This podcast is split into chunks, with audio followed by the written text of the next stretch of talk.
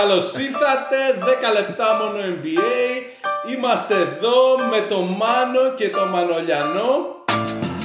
Μόνο NBA. Καλησπέρα Παύλο. Γεια σου Παύλο.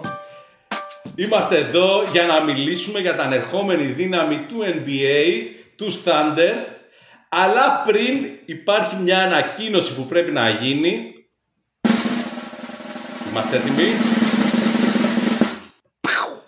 Με μεγάλη χαρά ανακοινώνουμε ότι πλέον ανήκουμε στην οικογένεια του Apex Sports, του ανερχόμενου αθλητικού website A4 Apex λοιπόν. Καλώς ήρθατε σε όσους μας ακούτε, καλώς ήρθατε σε όσους μας ανακαλύπτετε σήμερα. Λοιπόν, ανερχόμενο το Apex, ανερχόμενη η Thunder δεν είναι τυχαία επιλογή. Πολλά πράγματα να πούμε για τους Thunder προφανώς, έτσι. Δηλαδή, κάνουν ένα εξαιρετικό ξεκίνημα αυτή τη στιγμή με 14 έχουν το τρίτο καλύτερο ρεκόρ του NBA, εντάξει, μαζί με τους Bucks, μαζί με τους Nuggets, αλλά είναι πολύ πιο ψηλά από όσο τους περιμέναμε. Εγώ να πω ότι απλά λατρεύω αυτό το starting five. Δηλαδή, έχεις τον Shea που είναι κιόλας MVP candidate στα πολύ σοβαρά και οι άλλοι τέσσερις στην πεντάδα είναι σίγουρα πηγαίνουν να γίνουν all-star, αν τους κρίνουμε σε αυτό το επίπεδο της καριέρας τους και κάποιοι όπως πολύ συγκεκριμένα ο Τσέτ, μπορεί και αυτοί να γίνουν MVP level players πολύ σύντομα. Ναι. Λοιπόν, και μάλλον και rookie of the year πάρα πολύ σύντομα. Δηλαδή, ο Πρέστη έχει καταφέρει χοντρικός να ξαναχτίσει μέσω του draft μια ενδυνάμει δυναστεία και ελπίζουμε πραγματικά να του πάει καλύτερα από το ρόστερ που είχε Westbrook, Durant και Harden. Και αφού τα είπα όλα αυτά, σας δίνω το λόγο. Εντάξει, όντως πολύ ωραίο το project εκεί πέρα. Τώρα από πού να αρχίσεις, ρε παιδί μου, τώρα η, η Οκλαχώμα είναι μία από τις καλύτερες επιθετικά ομάδες της Λίγκας και αμυντικά είναι πάνω από τη μέση και στο defensive rating είναι και τρίτη νομίζω.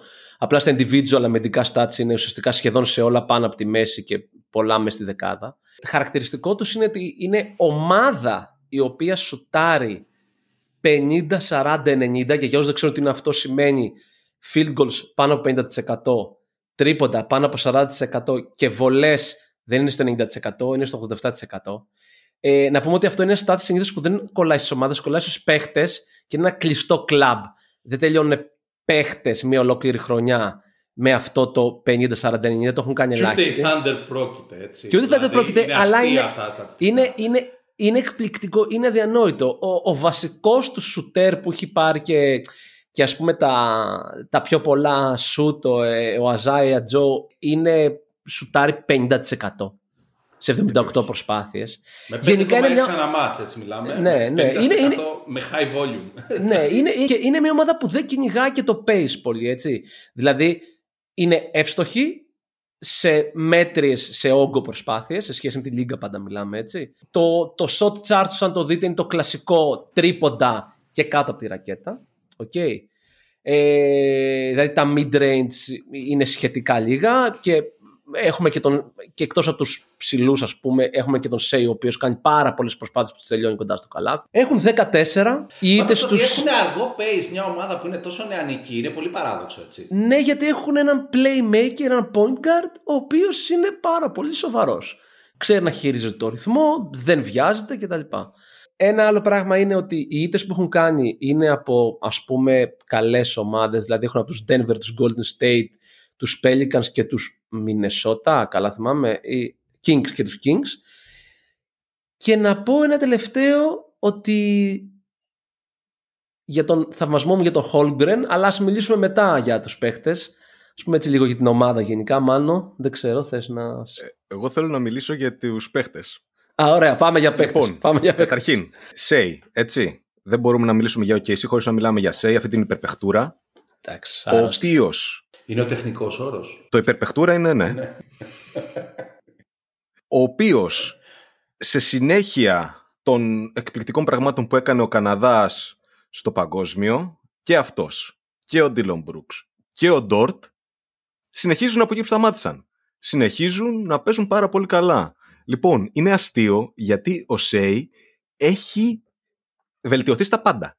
Δηλαδή, έχει περισσότερα field goals made από πέρσι καλύτερο ποσοστό στα δίποντα. Καλύτερο ποσοστό και περισσότερα τρίποντα. Καλύτερο ποσοστό στις βολές. Καλύτερα rebound.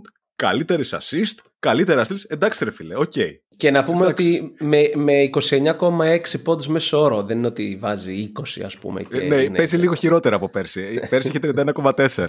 τώρα μετριάστηκε λίγο. Ε, τώρα Οπότε... γύρισε ο Holmgren. Ναι. ναι. Τώρα έχουμε αυτόν τον Super Shai, ο οποίος είναι και clutch.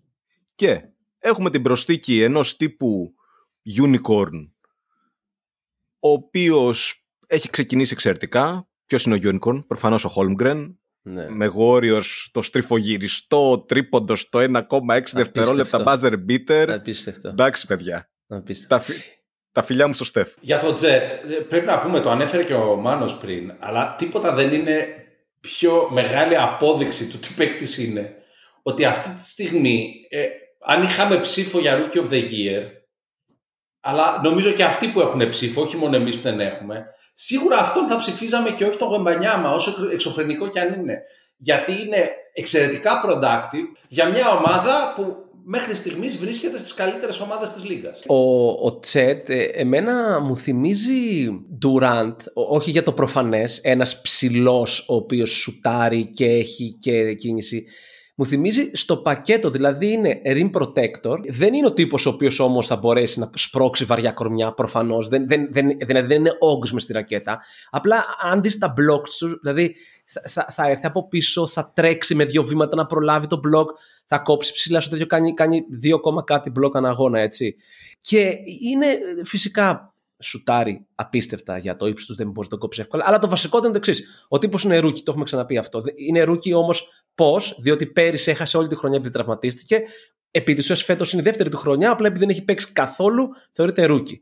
Γι' αυτό και όλα στα. Όπως το είχε πάρει ο Blake Griffin, όπως το έχει. Δηλαδή, όπως ήταν και ο rookie ο Embiid και μπήκε στην All Rookie Team τότε, αλλά δεν το πήρε γιατί είχε παίξει ναι. 30 ματς. Είναι κλασικό φαινόμενο. Αυτό. Οπότε αυτό που θέλω να πω είναι ότι ε, δεν ξέρω αν το ότι ε, είδε μια ολόκληρη χρονιά από τον πάγκο βοήθησε σε αυτό ή απλά είναι έτσι, αλλά παίζει τρομακτικά όριμο μπάσκετ. Ε, είναι και λυτήριος ρε φίλε. Έχει ένα κάτι το οποίο είναι, το φοβάσαι. Λες. Είναι, ναι, ρε. Είναι, και είναι, είναι, έχει και αυτό το ύφος το λίγο περίοδο, το μουσι, ναι, το αυτό. περίπου μουσι, ρε, και, και γενικά είναι και αυτό το μαλλί που δεν ξέρω πολλά πράγματα. Το κακόμαλι. το κακόμαλι, ας είμαστε. Ε, Τέλος πάντων, αυτό που θέλω να πω είναι ότι, ότι οι, οι επιλογές στην επίθεση, στο shot selection, ε, ο τρόπος που κινείται και στην άμυνα ακόμα δεν χάνεται, είναι εκπληκτικό για rookie. Έτσι. Ναι. Ένα πράγμα με ανησυχεί. Αν, αν πρέπει να βρω κάτι να με ανησυχεί, βλέποντας τα στατιστικά και βλέποντάς τους ε, να παίζουν, είναι ότι θεωρώ ότι το 41% στα τρίποντα είναι unsustainable. Δηλαδή έχει ξεκινήσει η ομάδα με ένα hot streak. Δεν πειράζει. Ο, ο Ντόρτ που στην καριέρα του είναι 33% 3-point shooter δεν νομίζω να παραμείνει στο 46%. Δηλαδή νομίζω ότι Δύσκολο. Ξέρεις, υπάρχει ένα regression to the mean το λένε στατιστικά ότι δηλαδή για να βρεις τον πραγματικό σου μέσο όρο μία είσαι πιο ψηλά, μία είσαι πιο χαμηλά και φοβάμαι ότι απλά έχουν μπει με hot hand στη σεζόν και ότι αυτό το πράγμα δεν μπορεί να κρατήσει. Επίσης, νομίζω ότι σιγά σιγά θα υπάρχει όλο και μεγαλύτερο adaptation των, ε, των αντιπάλων στο, στο, στο, στην επίθεσή τους γιατί όταν είσαι τόσο καλός αρχίζουν και σε προσέχουν παραπάνω. Σε αυτό που είπες Παύλο, μπορούμε να συμφωνήσουμε ότι με τον Τσέτ Holmgren και το Σέι τελειώνει το star power των OKC. Δηλαδή, ο Γκίντι, εντάξει, παίζει το παιδί, OK, okay, αλλά ε, δεν μπορεί να τον πει star. Ε, για μένα έχει πάρει ένα, πίσω, ένα βήμα πίσω συγκεκριμένο ο Γκίντι φέτος. Και μετά έχεις ένα σύνολο 3&D παιχτών, δηλαδή η Ζέα Τζο, Ντόρτ, Τζέιλεν Williams, οι οποίοι είναι OK. Okay, Sí. OK, okay, αλλά είναι αυτό. Το θέμα είναι κατά πόσο μια ομάδα χρειάζεται αυτό που λες. Δηλαδή, ρε παιδί μου, καταρχήν το TST Star Power, ας πούμε, και το αν μια ομάδα χρειάζεται κάτι τέτοιο. Καταλαβαίνω τι λες. Όμως, ο Γκίντεϊ, ας πούμε, ε, δείχνει να φυτάρει τόσο καλά στο ρόλο. Ένας πανύψηλος. Ε, ένα, ένα πανύψηλος shooting guard, ο οποίος κατεβάζει και την μπάλα, πολύ καλός στην πάσα, φοβερός αμυντικός. Σκοράρει πάρα πολύ άνετα, συμπληρώνει απόλυτα αυτό που χρειάζεται. Πλέον, ε, το έχουμε πει, το σύγχρονο NBA επιβάλλει ψηλά κορμιά και άμυνα. Ναι, αυτό θα έλεγα. Έτσι. Ότι όλη η πεντάδα είναι Εδώ ψηλοί μιλάμε- και μακρύ εδώ- παίκτες, Αυτό. Εκτός ίσως από τον Ντόρτ που είναι ρε παιδί μου Ο Dort τάγκς. είναι βράχος, Είναι ρε ένας φίλε, τάγκς, τι. είναι, είναι Ναι, ένας τάγκς, ναι. ένας, Είναι- είναι- ένας υποπόταμος, Είναι ένας PJ ελέφαντας. Tucker, ας πούμε αυτό. Δεν Ναι. ξέρω πώς θα το πούμε τέλος πάντων. Αυτό.